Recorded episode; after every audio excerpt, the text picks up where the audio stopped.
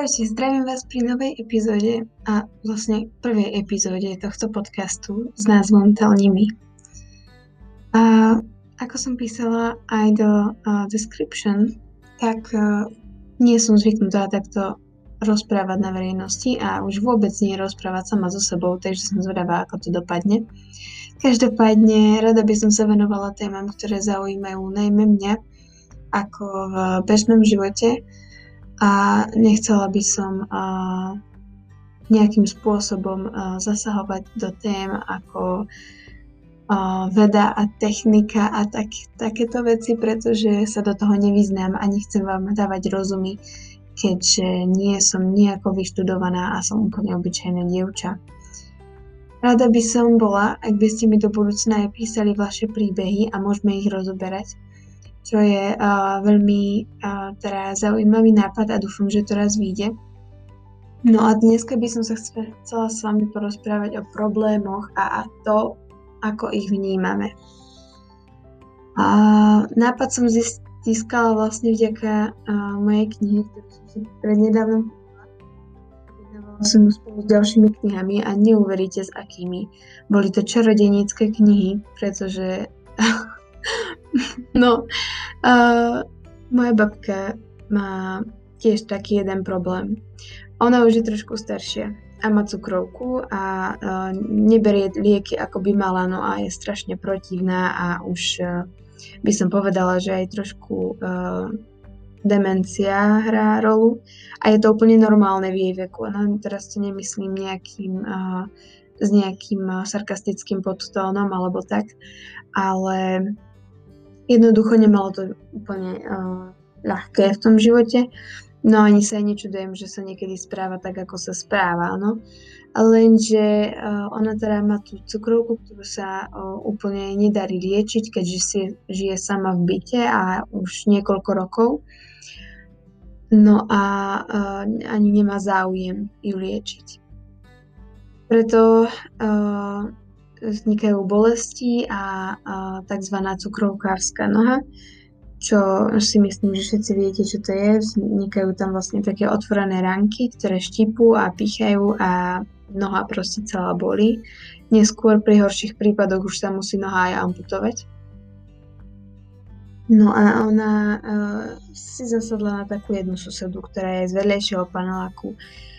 Hovorí, že jej ukradla frajera a teda akože ona, babka, áno, moja, hovorí, že tá suseda si myslí, že moja babka ukradla jej frajera, no a pretože ju pícha do tej nohy nejakými ihlicami a vidí čertov a všelijaké blúdy, takže je veľmi sranda teda teraz uh, v našej rodine a uh, je to veľmi zaujímavé. Vyzerá to ako veľ, jeden veľký cirkus, takže ak si myslíte, že žijete v nenormálnej rodine, tak verte mi, že takto to majú určite všetci a niekedy tie problémy, o ktorých sa dneska máme baviť, sú zakryté a väčšina ľudí o nich nechce hovoriť. Týmto sa dostávame vlastne aj k sociálnym sieťam, pretože tam väčšinou tie problémy nevidíme. Aj keď teraz už začali teda rôzne influenceri, ak to tak musím povedať, uh, dávať na svoje stránky a uh, teda Instagram, teraz mi to čosi spadlo a strašne som sa zľakla. Neviem, čo to bolo. No, späť k téme, áno, sociálne siete. Tak uh, dávajú tam teda akože rôzne uh, before and after or alebo uh, Instagram and reality, ale stále uh, sú to proste ľudia, ktorí uh, nechcú, aby bolo vidno tie problémy. No? A v podstate sme to všetci. Lebo určite si nedáte nejakú fotku, ktorá sa vám nepáči. Alebo sami si upravujete fotky, ktoré dávate na Instagram. Alebo niekde hoci kde na iné sociálne siete.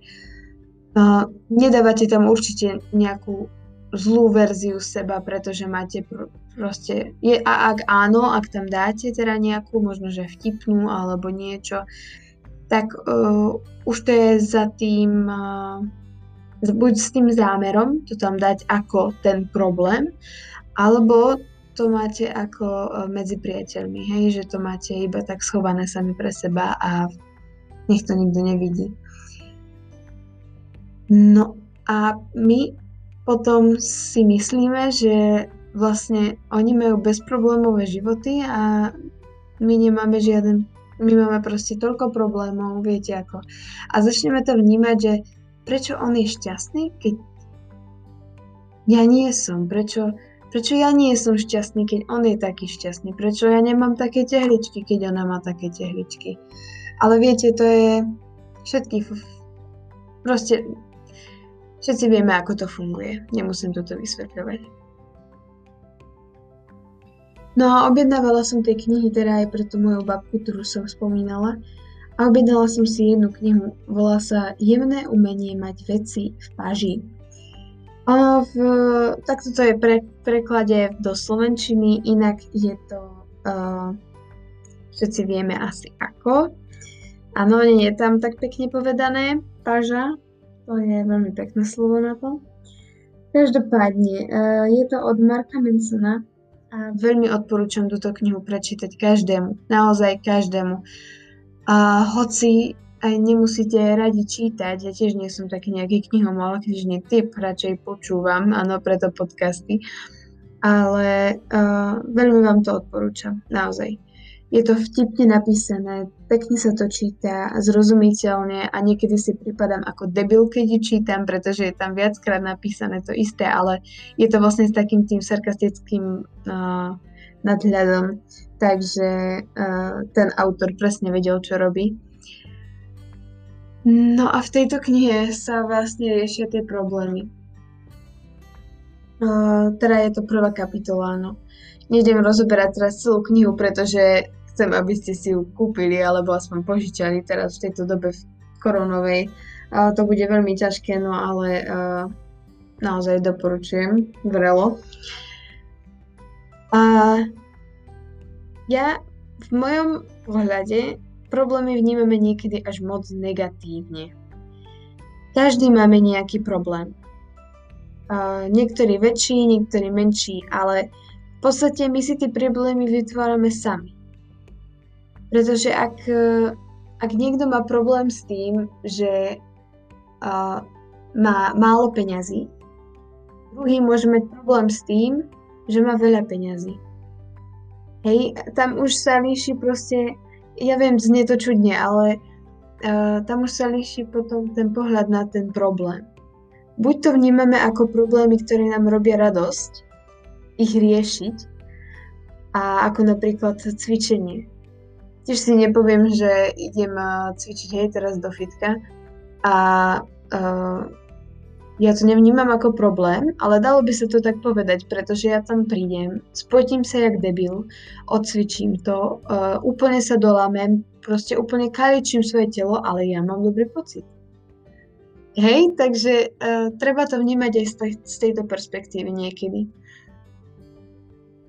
Ak už ide o tie vážnejšie, vážnejšie uh, problémy, tak samozrejme je vhodné ich riešiť.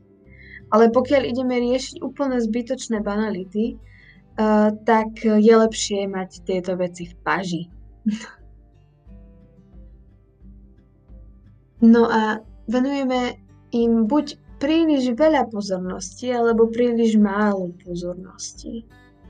Ako uh, keď si predstavím, že by som teraz mala, uh, dajme tomu nejaký problém, že uh, aj s tou babkou, hej? Ja keď budem moja babke venovať až príliš pozornosti, tak samú seba dostanem do toho, že budem mať depky, skončím niekde na psychiatrii a už sa odtiaľ nevrátim. Nie, že by to bolo niečo zlé. Mm, ono na psychiatrii som aj bola. Ale o tom to niekedy inokedy, ak by vás to zaujímala aj táto téma. Ale ak by som jej dávala zasa málo pozornosti, tak už by to zasa vyvolalo aj mne depky, hej? Aj, aj jej, aj proste všetkým naokolo. A mala by som výčitky. Lenže niekedy je o, lepšie vybrať si to menej, to menej, hej? Aby ste sa hlavne vycítili dobre mm, a myslieť, čo je teraz. a niečo bude potom. Ak by som si mala vybrať medzi tým vlastne, aké teraz príklad, čo som uviedla s babkou, tak tam vidíte zásadný rozdiel, že tam je, ako sa budem cítiť potom a ako sa budem cítiť teraz. Teraz, ak by som sa venovala málo pozornosti, tak sa cítim super. Pretože na to nemyslím. Ale v budúcnosti budem mať z toho vyčitky. Ja si myslím osobne, že netreba riešiť budúcnosť. Pretože na čo sa zabývať niečím ešte druhýkrát potom znova. To by ste sa museli fakt asi zblázniť.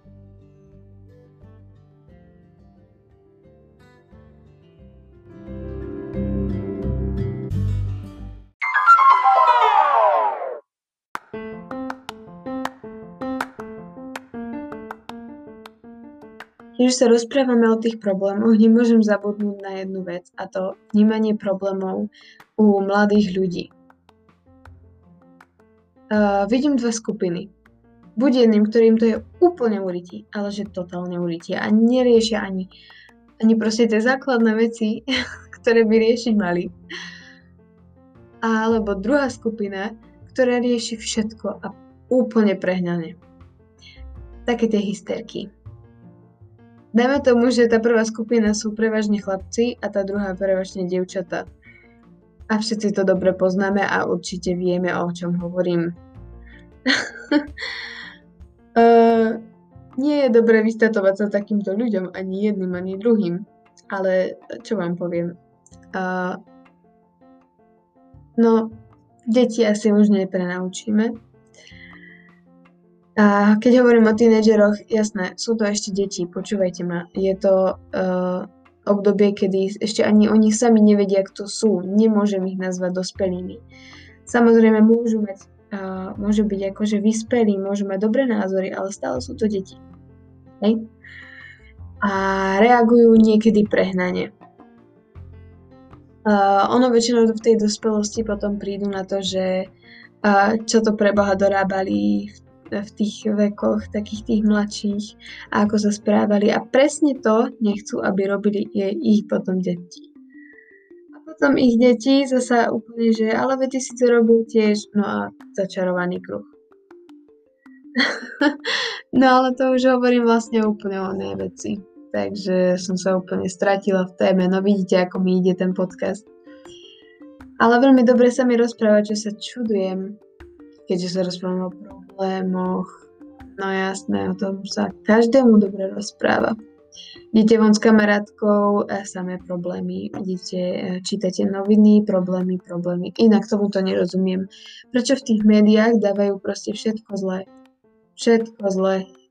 Či už sa pozrieš, hen ten umrel, ten odstupuje, ten nastupuje, ten vystupuje, ten prestupuje a zrazu vlak. Hej, no proste takto všetko zle. A tí ľudia jasné, že potom majú depresie a končia uh, zavretí uh, s rúškami doma a radšej ani nikdy nevídu medzi spoločnosť, pretože sa boja a že by uh, tam niekoho uh, stretli a museli by sa s niekým rozprávať. Uh, v podstate je to teraz akože pre uh, tie opatrenia všetky správne, ale uh, ja nevidím opatrenia ako uh, vhodné riešenie. Ja vidím skôr ako to očkovanie, pretože si vytvoríme kolektívnu imunitu a myslím si, že je to mnoho lepšie riešenie, ako zdeprimovať všetkých ľudí tým, že im zoberiete to hlavné a jediné, čo vlastne vo ústave máme napísané ako najdlhší a proste najdôležitejší zákon na to nebrať slobodu ľuďom. Každopádne uh, ja viem, že to ne, neberieme ako úplne takto, no a viem, že to nikomu nebaví, ale nikto si to nevybral a musíme to akceptovať teda aspoň na určitý čas, aj keď to trvá už rok.